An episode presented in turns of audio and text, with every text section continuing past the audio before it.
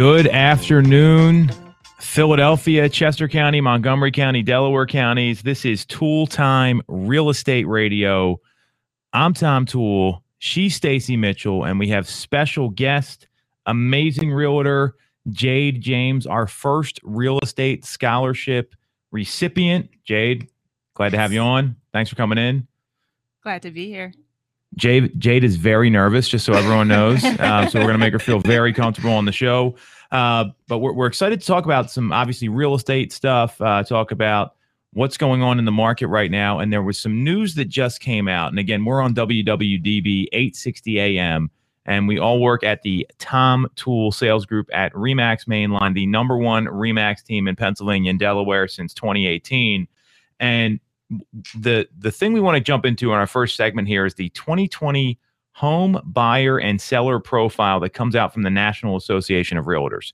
So to give you some perspective, if you don't know what this is, it is the annual survey of recent home buyers and sellers who purchased from July 2019 to June 2020. So that's an interesting date given what happened in the real estate market last year, coming right off that shutdown that we had and uh, 2020 obviously had some really distinct circumstances, and we're going to talk about those. And that was actually part of the profile was what happens like post COVID, which I thought was pretty interesting.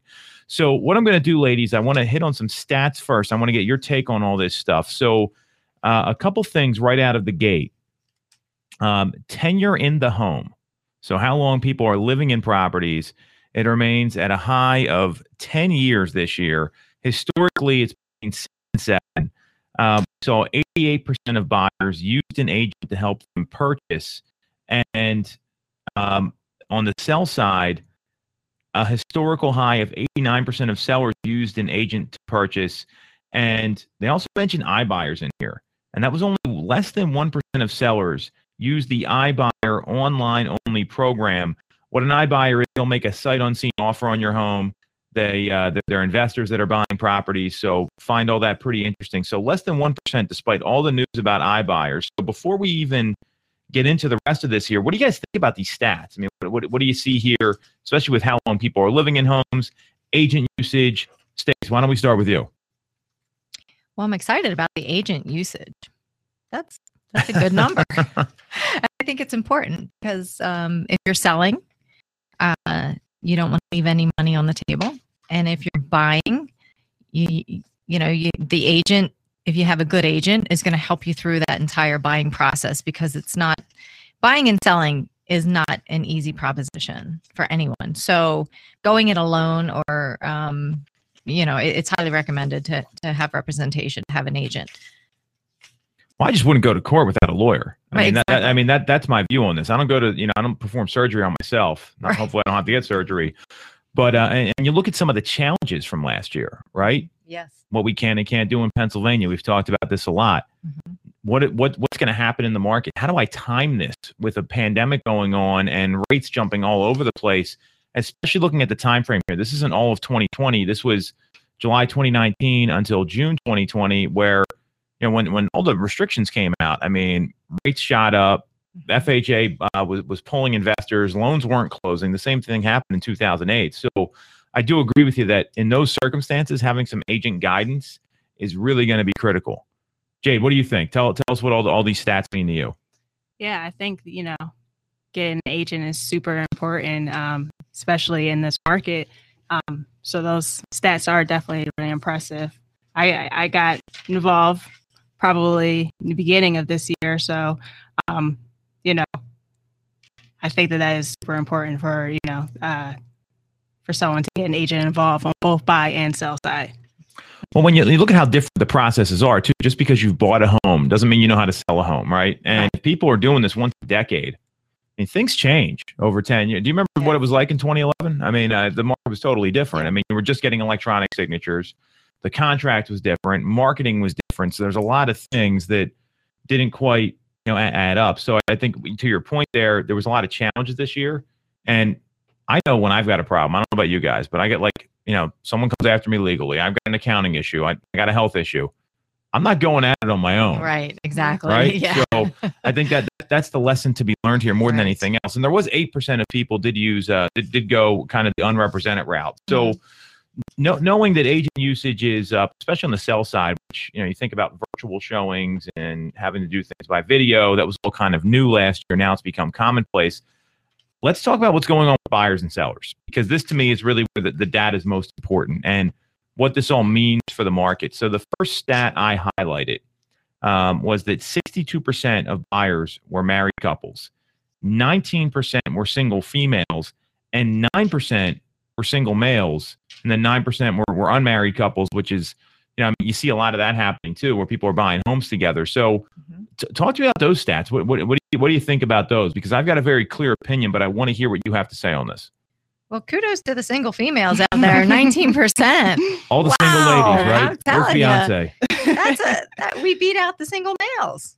That, they had 9%. So um that's pretty cool. Not that I'm a single female, but females in general, but that's pretty impressive. Um you know, it just shows the sign of the times here. They're not afraid to jump in the market and take, you know, get home ownership and start their uh, investment. I mean, the single guys got to get their act together. Uh, in my view. right? I mean, exactly. Step it up. Well, well, think about this though. I mean, uh, you know, and we know that family formation is changing, right? People are getting married later. Mhm. 9 percent were unmarried couples that are obviously, you know, to me, buying a house is like almost getting married these days. I think it's as big of an obligation as anything else. So, I, I see that. I mean, it, it tells me that maybe some of the single guys need to start thinking a little better financially, maybe get some advice. I, I was a little surprised by that, and not surprised at the same time. So, uh, but I also see that you know, 62% married couples Mhm. that to me is what do we always talk about? Millennial home buyers coming to the market. Right. and millennials are at that age where they're like having kids or getting married. And let's say they're unmarried couples. Let's add that on. So that's 9% so all of a sudden 71% of buyers had some sort of like household formation. Right. so that really reiterates how people put a high value on housing over the past 12 months, or at least during that, that 12 month range that they took there from July 2019 to June 2020. So, you know, because of, and, and you know, a lot of people, if you look at the reasons why people are moving, right, um, a lot of it was um, detached single family homes were the most common home type for recent buyers at 81%. That's almost in line with Wow. those same numbers. Yeah. So what, what does that tell you? I mean, coming off of the COVID nineteen pandemic and everything else, I mean, what, what do you guys think about this? Well, I think, um, yeah, it, people had revelations during COVID lockdown. Either they decided they want to get out of their apartment or out of their, you know, they're not going to rent anymore or out of the urban area and move to suburbia. Um, so that plays into the single family homes. Um, or, you know, they they wanted to downsize. So what maybe they had a huge single family home, they wanted something a little bit smaller. Mhm. So I think that you know, everybody decided during COVID what their needs were, and and a lot of people are acting on those new needs. especially being stuck in a house, you know, with their family. So I feel Right. like they, yeah, they're ready, ready to make that move to either, like you said, upgrade or Mhm. or, or downsize even. Mhm. Well, and to your point, I mean, people placed a high premium on where they were living. That's you, you couldn't go anywhere. I mean, up until this past week, we weren't able to do anything, and now you can go out and go to, go to a restaurant, go to a bar, and not have to you know sit six feet apart and have all these um, you know masks on and all these all these requirements. So you know, people, I, I they also had a lot more disposable income. Mhm. right? So I think it was a time where people are like, you know what, we're not spending money, or we're not spending our money on dumb stuff. I would say something, you know, a little different. We weren't on the radio here, uh, but that that's a big problem with a lot of people. Is they they they just spend their money in, in not smart ways. There's not a lot of financial planning that goes on. It's probably why the single males are only nine percent of the. And I- I'm being look, I can say this, right? So I, I was a single male once. I did buy a house when I was single, but that's not the point. I think a lot of they're, they're just you know they're spending their money on different things, and Right. and you know now that you, you can't go out and do all that, it's let's do something smart that's going to help build wealth. mm-hmm. Totally agree. So- Thought uh, one of these numbers was interesting. Twelve percent purchased multi generational homes. Mm-hmm. I thought that was interesting. I, I have um, quite a number of people that I'm working with that are looking for that now. So uh, um, I, I see where that number, you know, it's a pretty good size number there too. Well, it was the same as last year, right? And, and you look at, you think about maybe the parents that want to cash out on their property. They can't take care of their home anymore, right? Like, I mean, you know, people get older and all of a sudden they have to maintain these single family homes. It's a lot of work, right?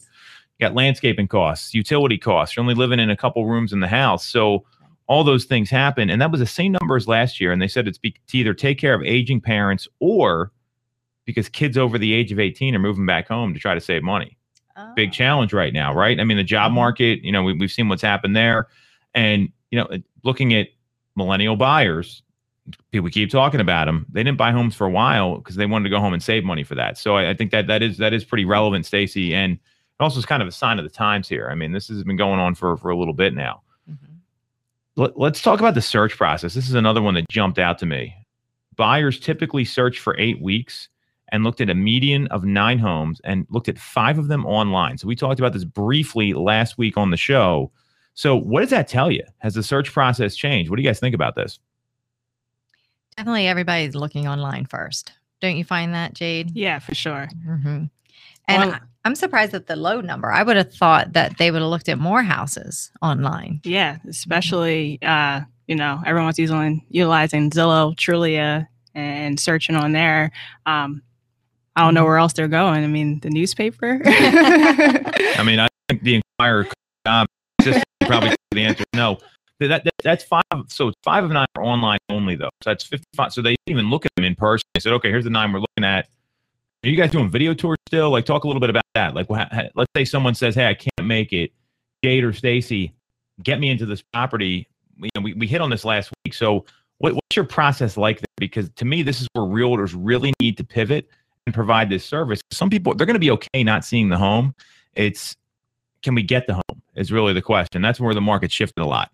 Mm-hmm. for sure. With everything moving so fast, if someone's schedule is set up and it doesn't match the availability of the home, definitely, you know, reaching out and letting them know, hey, I'll go out to the to the property for you. We can hop on FaceTime and, and take a look. So that's definitely uh, you could definitely use it out there That's value added service right there for sure. with, our agents. Well, I think that that's what agents need to be doing though, because the reality is you don't get them into that home. I mean, how's your buyer going to feel? Let's say they're away They on missed out, vacation and right. you, you don't, you can't wait till you get back anymore. It used to be, I mean, I can tell you, oh, we'll, we'll be back on Monday. We'll go take a look at it then. Those days are long gone. Long gone.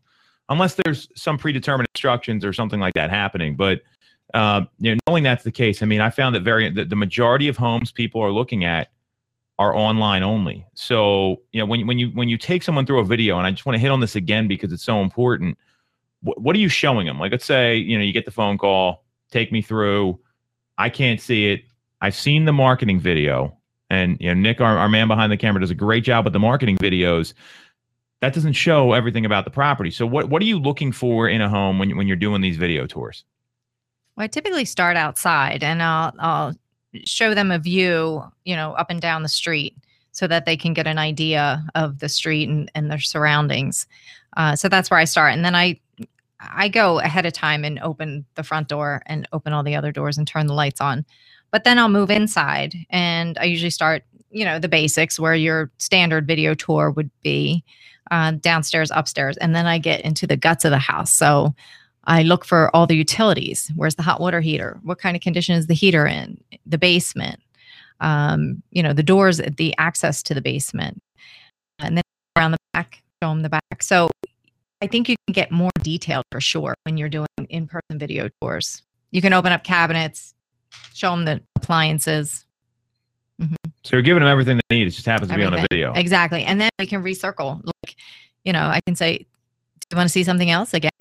Exactly. And usually they do, right? Yeah. can you take me upstairs and show me the bedrooms one more time? Right. Absolutely, I can. Mhm. Uh, do the windows operate? You know, these are important things that you can't necessarily get from um, a video tour that's put together, but a live video tour that the agents are taking them through. Yes, we can do those things. Absolutely. I agree. All right. So you're giving them the full the full tour, showing them all the bad parts, the good parts, the sexy stuff, the boring stuff that a lot of times like people don't like. Yeah, I, I know when I've looked at homes and you know even, even the home we live in right now, my wife didn't see it until we went through on on the inspection. That was within that period. Um, but you know she didn't even want to like go down to the basement or check out the garage. she didn't really care. So you're, you're showing them everything, which is great. So I think that makes a lot of sense, and it's also a lot more efficient, right? Like think about trying to get people's schedules together anymore. Right. It's tough It's right? tough. I mean, so I mean, are you, do, do you see that buyers are, are are are they becoming more okay with this? And your perspectives might be a little different, um, Jade, especially you because you have, you've been in the business a couple months and, and having a lot of success quickly. Are they are they just okay with it now? Have you had any resistance to this when you say, "Hey, I'll give you a video tour if we can't make the time work"? No, uh, especially if it doesn't fit their schedule. You know, they're willing to take whatever they get, especially when homes are hitting the market Friday and they're going days. Mhm. Whatever they can get, they- they'll take it. So it sounds like not only the agents are pivoting, but also the buyers are pivoting. But that's what you got to do in a challenging market, right? Or an incredible market like this. Yep. Awesome. So we got a couple other things I want to hit on here. Um, I found this to be very interesting as well. Um, so how people are selecting their agents, and this to me is something all the realtors need to be thinking about. Um, for the purchase side, 40% of buyers used an agent that was referred to them by a friend, neighbor, or relative, and 13% used an agent they worked with in the past to buy or sell a home. I can't believe it's only 13%. That's a really low number. Um, 73% of buyers interviewed only one real estate agent, and 91% of buyers would use their agent again or recommend their agent to others. So Hmm. here's the question I got for you 91% of buyers would use their agent again or recommend. And 13% only use the agent to the, that they that they worked with in the past. So how does that number happen? I mean, you know, what what what should agents be doing here? Because to me, that that's a miss. I mean, that that's a big you know revenue loss for a lot of people. And at the same time, if the average is 10 years that people are moving, and 87% of realtors are out of the business in five years, Oh yeah. That might be a factor in this, but that's still way too low of a number. Um, and actually, if you look at it, 87, 100 minus 87 is 13. So maybe that's the reason why. I don't know. I mean, I don't think it's that easy because I, I would imagine some of these people are still in the market. But what does that tell realtors if they're trying to find clients or they're struggling with their business right now? What would you be doing as an agent? I know what I'd be doing, but I want to hear from you ladies. Follow up is my would- main yeah. thing. We'll talk what kind of follow up. Like what, what, what would so you, you you sold someone a house last year, Stacy. What are you Mhm. doing now? I check in the first month, see how they're making out in their new home. You know, see are and usually they're still very excited. Oh, we're doing this, that, and other.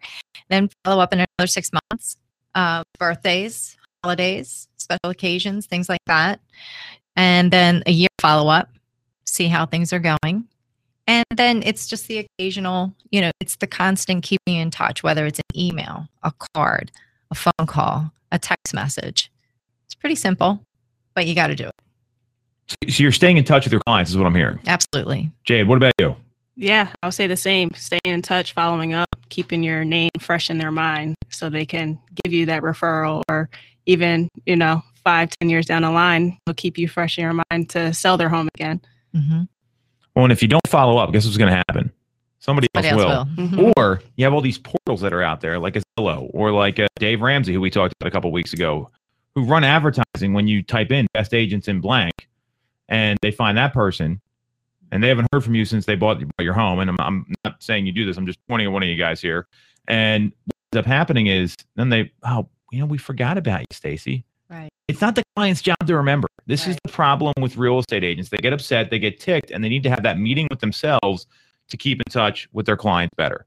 So, um, you know, that, that, that to me is probably the most important thing to be doing. So, um, let's talk about the sell side real quickly, and then we'll, we'll, we'll kind of take a, a quick break here. But, uh, so the sell side, 87% of, uh, and I want to talk about financing real quick. I'm sorry. 87% of buyers financed their home purchase. That was 88% last year. No difference there.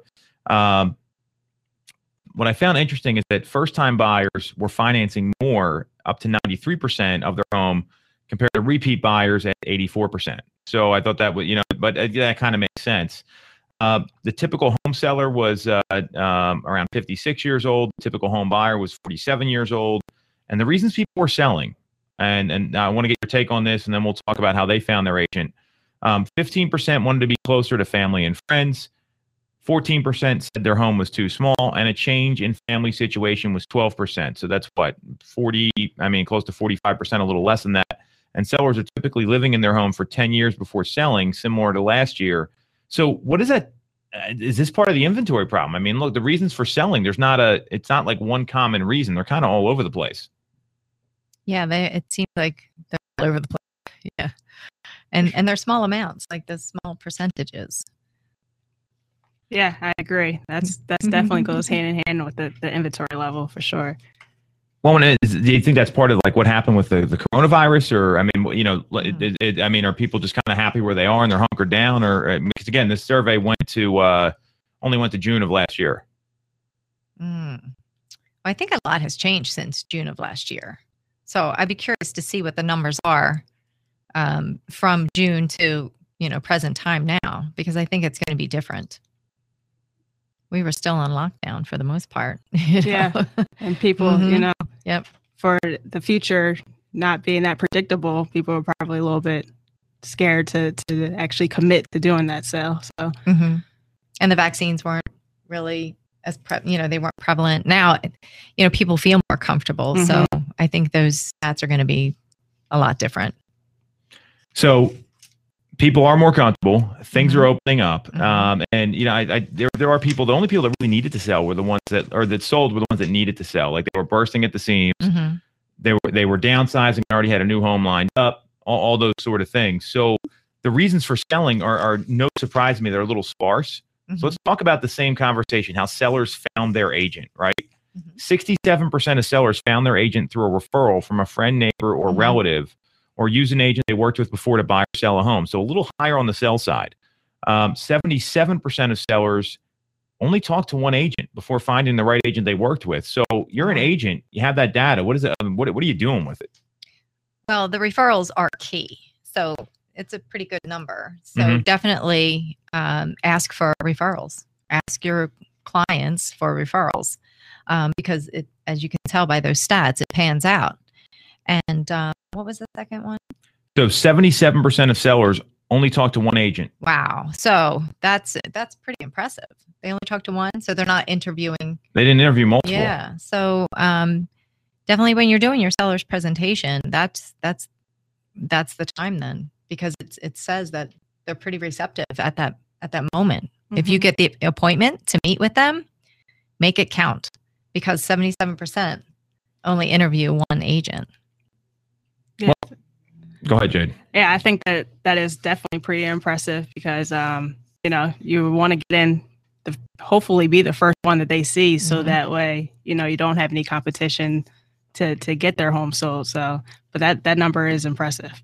Yeah, I mean, I, I I couldn't agree with you guys more. And what I know is this: when you have an appointment with somebody, you've got to come with your A game. You've got to be mm-hmm. overly prepped. You've got to know the market. You've got to understand how to market the property. And so many agents, they try to wing it instead of knowing what to do. They think they're going to get them with charm and a mm-hmm. smile, and you know. You like fishing? I like fishing too. Let's sell your house, right? I mean, that, that that's literally what a lot of agents Right. rely on instead of having a scalable presentation, understanding how to present a marketing plan, getting a home ready for sale and also understanding the market. I mean, I know a lot of agents they don't even want to give a price when they walk in the door. Well, aren't isn't that what you're calling them over there for, right? I mean, you, you guys have both been on listing presentations. I mean, how much prep are you doing before you get to these things? A lot. A whole lot. A lot. Tell me more. Tell me more.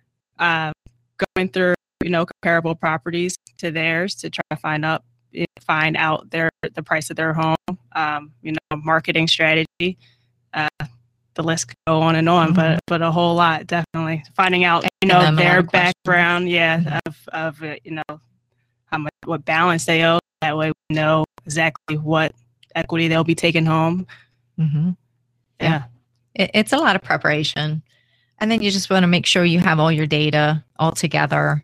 Uh, you want to make sure that you're presenting them uh, in order uh, you know any active listings pending um, and what has closed in the most recent time local to their area within the mile so it is a lot of prep work that's for sure but if you come with all that information and you can answer the questions um, and you know where they're coming from you know what their expectations are then you have a pretty high chance of you're going to get the contract signed. especially diving in and, and finding out exactly what they want from an agent as well is super Mhm. important 100%. so that you know you can make sure you hit those points hmm So what what, I, what I'm hearing is ask the right questions, Mhm. listen to the client, which is probably what a lot of these people want you to do anyway, and also kind of know their numbers and know your data, whether it's for buyers, for sellers, or for you know when when when, when you're trying to interview for for business. Because if you're not doing that, you're just you're not you're not giving people what they want, and there's too many people out there, too many agents out there that don't listen to their clients, they don't follow a process that works, and ultimately it hurts the consumer at the end of the day. So what we're going to do there is we're going to take a quick break. Long conversation about our home buyer and seller profile. We're going to come back talk about some news about what's going on in the market through May. This is Toole Time Real Estate Radio on WWDB 860 AM. or already own one, we can help. I am Kevin Hamill from Alliances Insurance Agency. If you haven't reviewed your policies in the last three years, now's the time. New home buyers, there are a number of ways that we can help you get to that settlement table. Call us to find out more at 610 816 0043, extension 3, or visit our website, alliancesinsurance.com. Don't forget the S, it's for savings. The real estate market is red hot. Have you considered taking advantage? Call the Tom Toole Sales Group at REMAX at 610 692 6976 or visit our website, tomtoole.com, to connect and take advantage of these market conditions. When you're getting a mortgage, you shouldn't have to sacrifice great service just to get a great rate. At Mortgage America, we've been lending with this philosophy for over 35 years. We have access to great low rates without the complications and delays of big or online banks. We're a local Pennsylvania lender with loan officers that you can actually meet. As PHFA's number one lender, we specialize in all residential mortgage programs, including first time buyer programs and low down payment options. For your free pre approval, call us at 610 439 8000 or apply online at mymortgageamerica.com. Mortgage America is equal housing, MLS 1 have you considered a career in real estate? Do you want control over your income? Whether you have a license or not, call us today at 610 692 6976 or visit tomtoole.com. Join our team, the Tom Toole Sales Group at REMAX Mainline.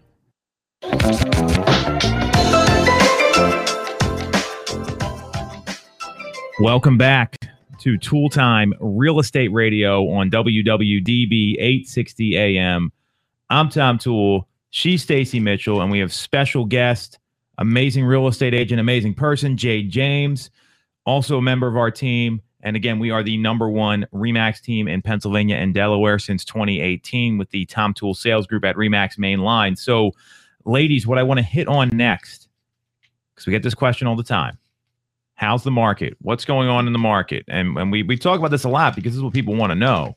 And there was some news that came out last week that the U.S. existing home prices they hit another record high in May, according to the National Association of Realtors, and median existing home prices soared 23.6% year over year to a record high of $350,300 as monthly price gains continue. And this is again through the through the month of May.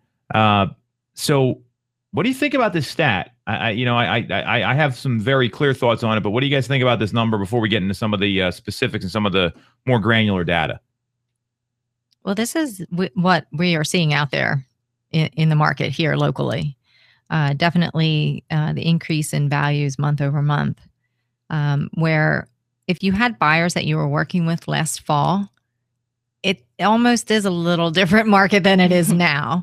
So if your buyers missed out last fall, they're definitely going to be paying more um, this year. That's for sure. And I have a few buyers that, um, yeah, they're kind of kicking themselves in the butt for wait for. I'm going to wait until the market changes. Well, it did change. I mean, how long do they want to wait? Because Right. when they say change, are they talking about prices going down or something happening? Is that their That's their. That was what their thought process was. so they're probably going to be waiting until what 2026 for that to happen? I guess right. Yep, because Okay. they missed the boat for sure. Fair enough, Jade. What about you? What do you think? Yeah, I'm I'm seeing it now in the last, you know, three months. I've had buyers I'm working with since March, and we've even seen an increase since then. And they're getting a little bit less home for the money that they, they're willing to spend. Well, and what's happening is this: rates have gone up a little bit, prices are continuing to go up, so it's costing more both on the payment and on the price.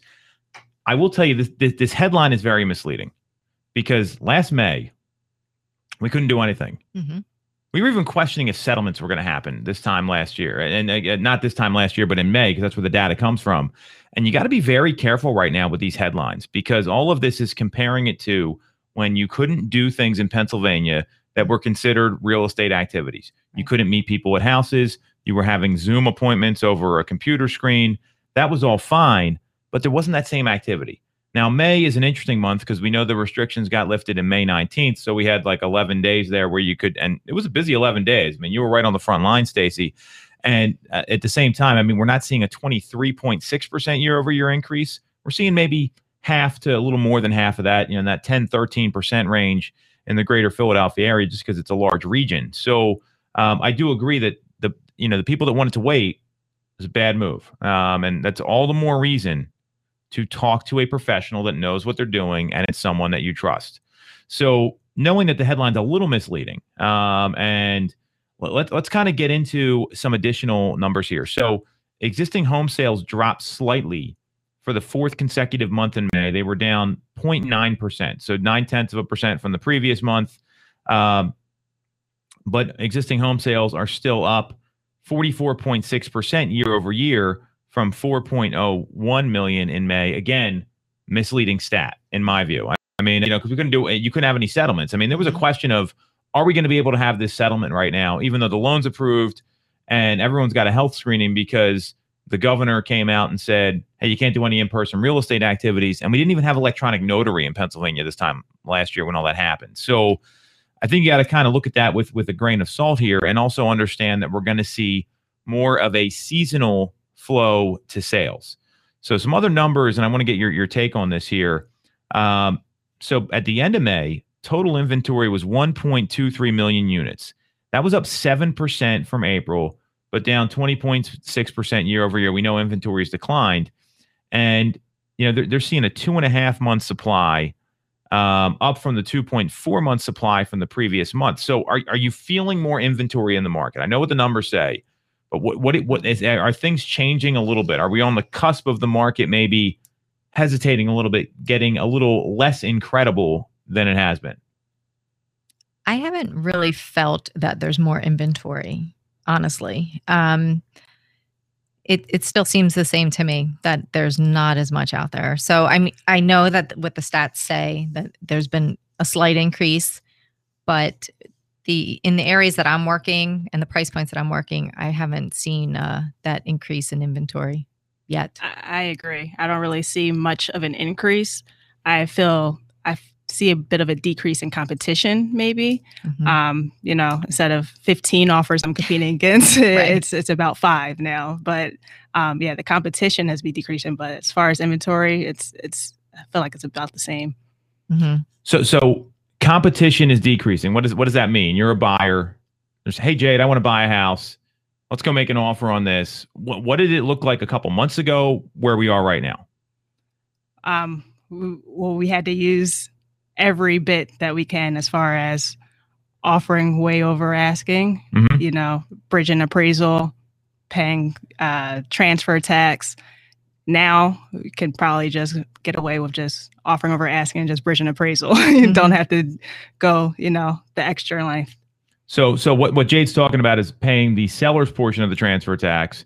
If the appraisal comes in short, let's say it's ten thousand dollar uh, a delta or difference between the appraised value and the sale price, the buyer eats that money, comes up with more cash. I mean, th- this is the reality of the first quarter, and and that, that's that's what was what was happening very clearly. So and that that's kind of what I meant. The market's starting to go the other way, where you're not having to write these incredible offers that and you and you still lose out on the property. I mean, have, have you guys written offers that you're like, wow, this offer is amazing, Mhm. and you get the call, hey, it wasn't even close, or Mhm. you got beat out by two other people. So what's that conversation like with buyers? Because I, I mean, that that's got to be a tough thing for buyers to swallow. And I think uh, the buyers that are out there in the market right now, I think they need to get realistic that they may write the best possible offer they can write and still lose the house. Yeah, I have that conversation up front. Um, it doesn't help the situation though, because you can talk about it all you want to, but until it becomes reality and they actually experience it, and the disappointment, especially if it was something that they loved and they did throw everything at the offer. Um, so it, it can be really, it can be difficult. I- I don't know if you get used to doing you know having those conversations because with each one and especially if you're working with a buyer and you've done three four five offers um, and you see each time you know they could they get a little bit more frustrated. Now some buyers that i work with they, they get you know it's the fortitude you know they they go you know well we- we'll try harder next time. It really depends on on their uh, personalities but yeah it can be a tough conversation and and very much disappointing and it, it, you have to have those hard conversations if you're a good agent that's what you got to do So how do you head it off, right? Like, I mean, especially the first time buyer or the buyer that's not so familiar with the market. And, and Jade, I want you to chime in here too. What, what are you telling them up front? Because I, if we're going to do anything today, the people that are thinking about buying a home over the next six to 12 months, no matter who, whoever you use, I don't care. I want you to understand what's going on in the market so you're ready for what's coming because it is an emotional roller coaster. Yeah, Mm-hmm. I'm just sort of prepping them on that the first initial meeting that I have with them. You know, this is what we're going to have to get into. We're going to have to, you know, list price is starting bid. Mhm, Um, you know, we're might have to go with minimal to no contingencies mhm. and and and so forth, just to prep them. So once we're finally ready to put that offer in, they understand of what's needed to be done. and and get out there quickly. So if they see their dream home, if you know they if something came on the market, we can't wait until Monday because offer deadline might be Sunday night at 8 p.m. So it's definitely getting out there quickly to see homes if that if that's um, if they want to see something. Well, and I, I know I've seen the challenge with buyers where they're like, hey, my schedule only allows for this. Mhm. Yes. That's not someone that may be serious about buying a house right now or understanding what's going on in the market. Or to our last point, maybe you need to get okay with a video tour if you're not going to be able to do these things. So I, I, I totally agree with you there. Uh, so really good stuff. Let's talk a little bit about you know some of these other stats here. Um, so I mean, you know, when when you see these numbers that that that come up and they're talking about condo sales and all these things, there, there was one thing in particular about this article in Inman that stuck out to me, and it says NAR and the NAR president Char- Charlie Oppler. He expressed their commitment to furthering housing policies to address the national shortage of inventory. I'd love to know what that policy is. Right. I mean, I, I would I would love to know what that is because the, he's quoted as saying NAR continues its advocacy efforts to find new and creative ways to increase housing construction and supply. And he said that in in the NAR report. And then he goes on to say the right policies will provide huge benefits to our nation's economy, and our work to close this gap will be particularly impactful for lower income households, households of color, and first time buyers which I'm all for. That all sounds great. How are they like? What are they going to do to address the shortage of inventory? I mean, are they going to make people sell their homes? I mean, that, that this is the question that I have. So Yeah. I know we hit on this last week a little bit, but I mean, what what can NAR really do here? Uh, besides maybe working with builders and and like lumber prices are coming down, there's a lot of stuff there, but that's not really going to help us in the Northeast. We don't have any more land to build on. Right. I, I don't know. I would like to see their plan. I mean, it's it's it's good to say those things. It, that all sounds really really good, but what? How are you going to implement that? What are you going to do? Like you said, are you going to force sellers to sell their homes? I and where are they going to go? Exactly. Mhm. So it's I- I'm I'm curious to see what their plan really truly is. And the- the only thing I can see happening is some sort of like they have that first time buyer tax credit that Biden's talking about. Obama did it, it spurred the economy in 2009. To me, what, what I'm clear on is the only way to do that is, and they're talking about taking away the tax incentives. Getting rid of 1031 exchanges, capital gains tax. Yep. You think investors are going to want to, it's okay, now I can't do a 1031 and the capital gains tax went up, so I'm going to have to spend more money. Like, what, what's the point? Right. you're going to actually take inventory away, Away. from the market. So if this is the now NAR, I mean they they lobby in Washington, they do all these things. If I was them, I'd be lobbying to hey, give sellers some tax credits. Don't eliminate 1031 exchanges Mhm. and don't raise capital gains tax because those are all things pushing sellers away from the market. So, you know, you, I mean, and, and a lot of these sellers, I mean, especially like the the 20 year home people buy, right? Like at mm-hmm. that point, they've amassed some wealth. So they're very cognizant of selling assets if there's going to be a capital gain. So I just don't, I, I would love to know what they're doing. And this is in general the problem with NARs. They don't they don't do a whole lot. I mean, PAR did nothing for us when we got shut down, and we were the last region in the country to be able to sell real estate. Mm. So I mean, besides, you know, what what do you guys think about that? I mean, is that something NAR should be pushing? I mean, uh, you know, talk to me about your your observations there. well like you were saying i don't i'm not sure what exactly they think that they can do um i think that the incentives for sellers is definitely uh, a great idea. And taking away that 1031 exchange people will just hold their properties. That's all. They they're just they'll hold it. And if you're going to um, you know hit them with the big capital gains again they're going to hold on to these properties in hopes that there'll be an you know another administration change and some things will be different. Because people they'll they'll wait it out Mhm. um, instead of unless there's other extenuating circumstances that they have to sell but if it's just because you know hey i don't i'm not i don't want to pay the capital gains i'm just going to hold it for another four eight years whatever Um, Well, I think especially if the asset's performing, right? If Yeah. they're making money on Right. it, I mean, then they're getting taxed on that. But uh, you know, Right. it, it's. I think that you got to. There's two kinds of investors: the ones that buy based on appreciation, and the ones that buy based on the asset performing. The latter is the way to go. Like you don't want to ever buy on appreciation because what if the market turns, right? Mhm. So if the asset's performing, what, what's the incentive to sell? None. Right. Especially if you're going to hit with- get hit with all the taxes. Now, if they do offer an incentive, you know, if they give you if there's no capital gains on that, you're going to see a lot of sellers considering, especially in this market. Mhm. You know, where they stand to make a lot more in equity. And they're already cashing out high right now. We've seen a lot of investors want to liquidate with their because they're done being landlords. They Mhm. want to, and maybe they knew this was coming, right? Maybe they knew the capital gains was going up, and Right. and they were, or they wanted to buy a retirement property because then you can do a 1031 to the retirement home, sell your current residence, move to the. I mean, there- there there's ways to avoid that, and if they're worried about shortage of inventory, this is the kind of stuff you got to think about because otherwise it's holding back inventory from the market. Mhm, for sure. All right. On that note, what we're going to do, we're going to take another quick break here, and then we are going to come back with what might be my most favorite segment we've done on the show coming up. We're going to talk about Jade James, our first real estate scholarship recipient. She's doing big things with our team, very exciting, and we're committed to giving more people opportunities and bringing jobs to the community, which we're going to hit on here in a second. This is Toole Time Real Estate Radio on WWDB 860 AM. Have you considered a career in real estate? Do you want control over your income? Whether you have a license or not, call us today at 610 692 6976 or visit tomtoole.com. Join our team, the Tom Toole Sales Group at REMAX Main Line. When you're getting a mortgage, you shouldn't have to sacrifice great service just to get a great rate. At Mortgage America, we've been lending with this philosophy for over 35 years. We have access to great low rates without the complications and delays of big or online banks. We're a local Pennsylvania lender with loan officers that you can actually meet. As PHFA's number one lender, we specialize in all residential mortgage programs, including first time buyer programs and low down payment options. For your free pre approval, call us at 610 439 8000 or apply online at mymortgageamerica.com. Mortgage America is the real estate market is red hot. Have you considered taking advantage? Call the Tom Toole Sales Group at REMAX at 610 692 6976 or visit our website, tomtoole.com, to connect and take advantage of these market conditions. Buying a home or already own one?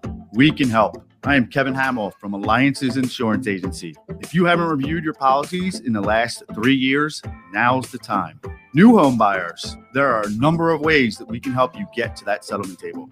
Call us to find out more at 610 816 0043, extension 3, or visit our website, alliancesinsurance.com. Don't forget the S, it's for savings.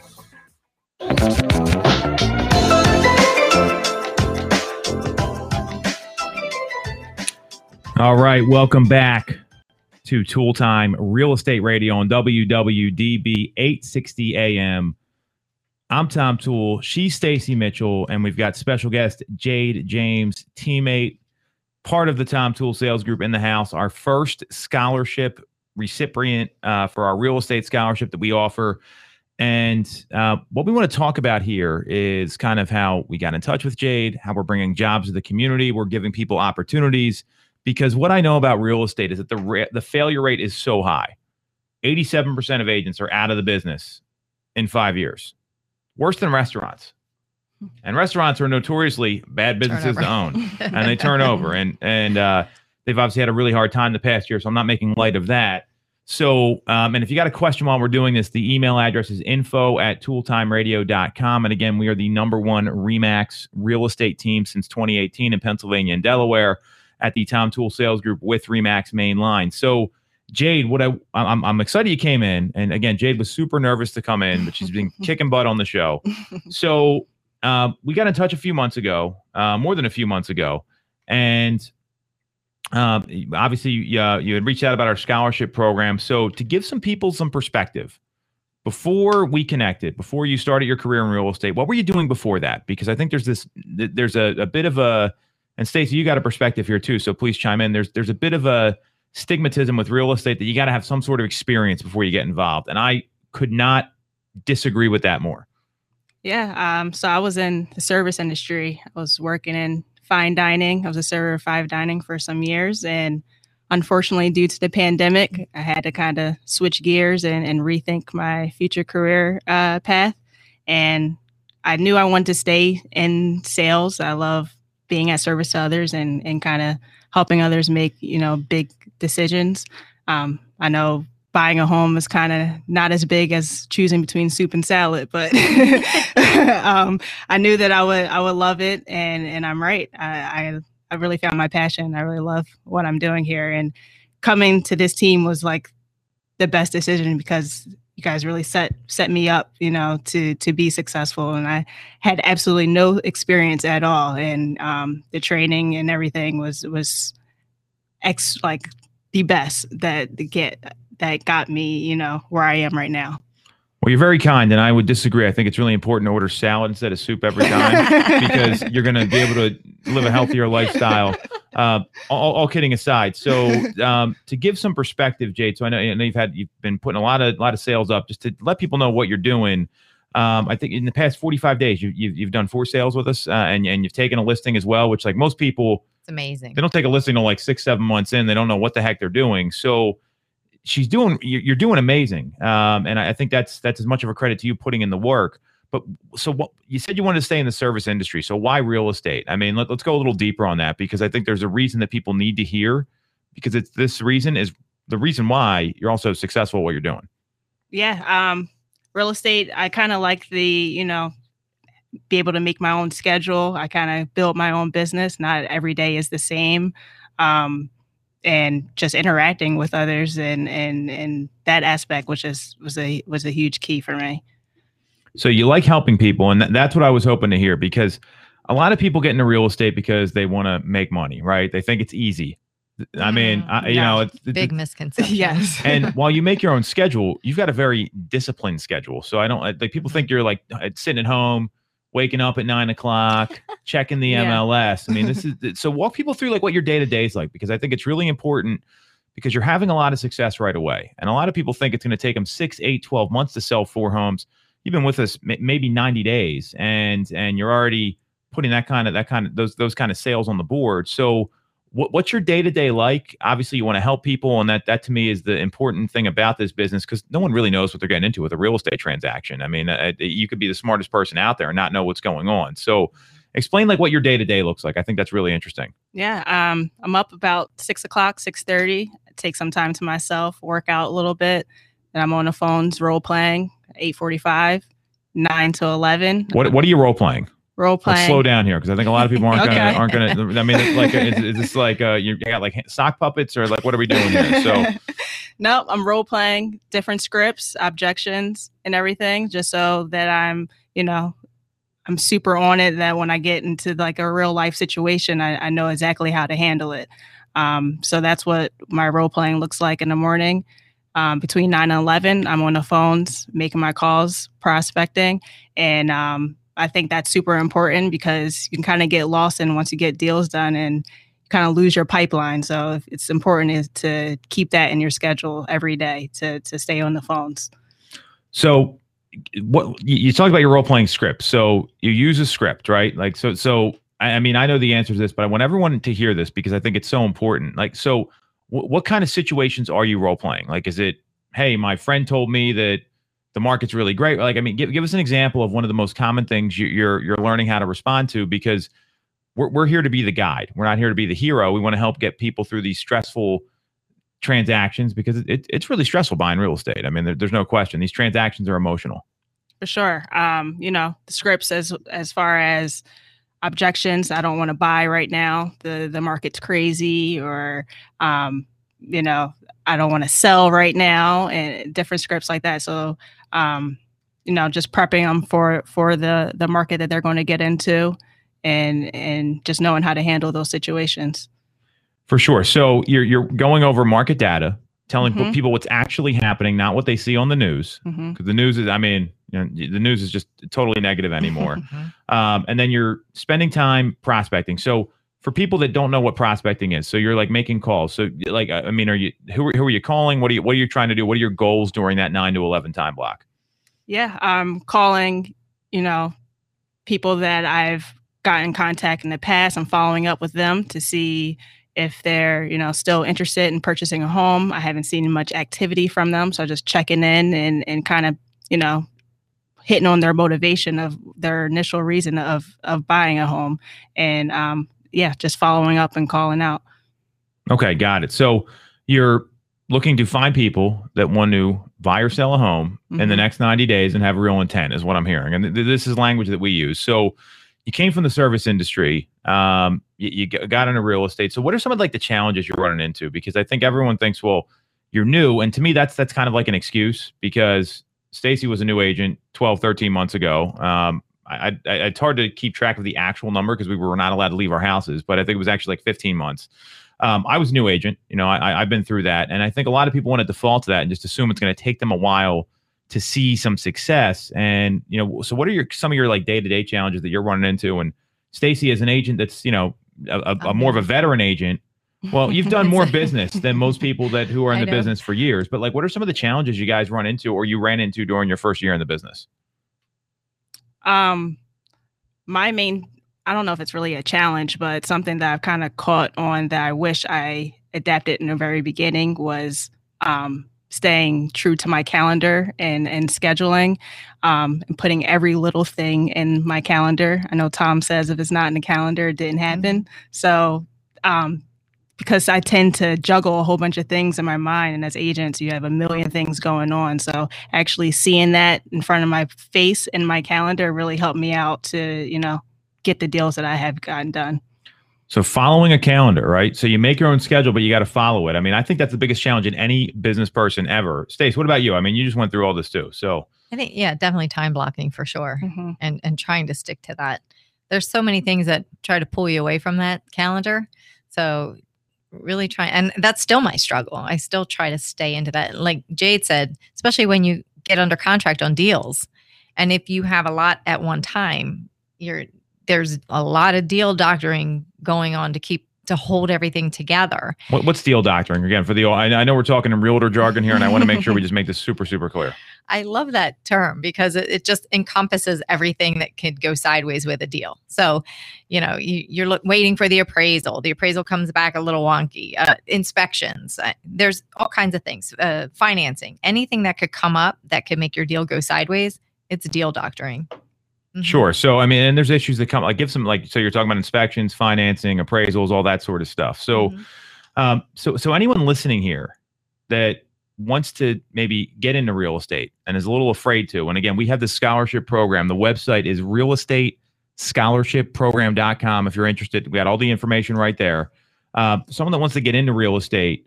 Um, Stacy, you already had your license when, and although we knew each other before, we had actually worked together on a transaction. Uh, what what what advice do you have for the person that's expiring, aspiring, excuse me, not expiring, aspiring to become a real estate agent or wants to get into the real estate business and doesn't know where to start? I would highly recommend to find a great team because strength in numbers, number one. Um, our team has so many um, things in place to set that you you're set up for success. Uh, you think you know some things when you come and you know when you get your real estate license, you have no idea. when you're right, Jane, Yes, right? Absolutely. you have like no clue until you're Mhm. in it and you're like oh my gosh if i didn't have these tools hmm that this team provides Yeah. I, I don't know where i'd be i feel like i would be out on an island somewhere um, there's so much support on the team Mhm. so definitely a team is um, it, it's just Should, Param- should they should they interview teams? Like, should people go around and, and do some online research and interview teams? Because forget I our team. I think in it. general. I mean, you in know, general absolutely interview teams you have to you have to find your place and where you're going to be comfortable um, but yes interview teams for sure All right, find out Jade- what they do find out what they do. Jade, we got three minutes left. Take us home here. What advice do you have for people thinking about getting into the real estate business? And again, you're interested in us, real realestateScholarshipProgram.com.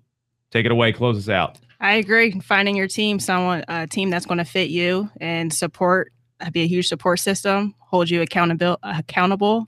I think accountability goes a long way because it kind of keeps the pressure on where you, um, you know, you're reaching those goals that you're that you're setting for yourself. So, what does accountability mean to you? I mean, I, I think that word gets tossed around a lot.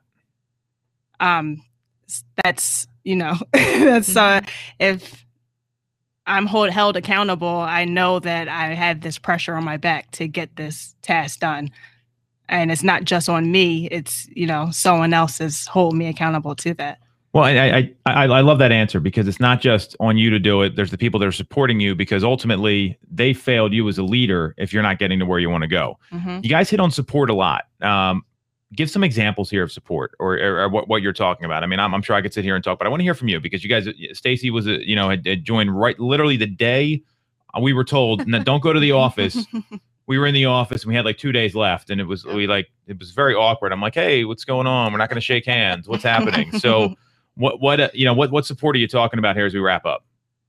support for me was huge, especially being a new, a new agent. I could lean on my other team members on, you know, any roadblocks I've I've came across, and they were kind of there to coach me through it. So, so that's mm-hmm. huge support on my end.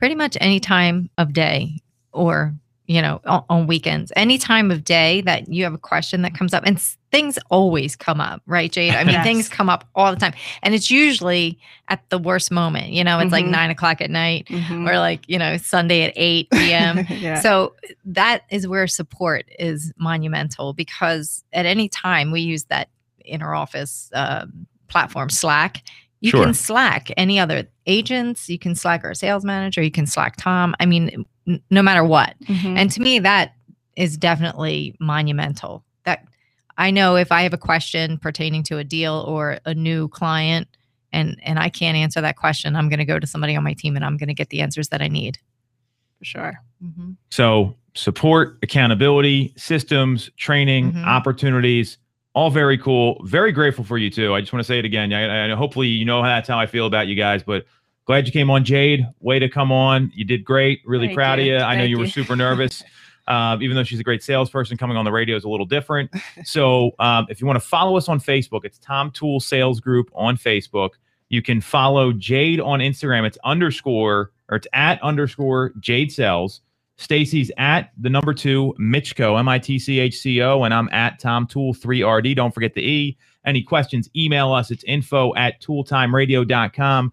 This is WWDB 860 AM Toole Time Radio signing off.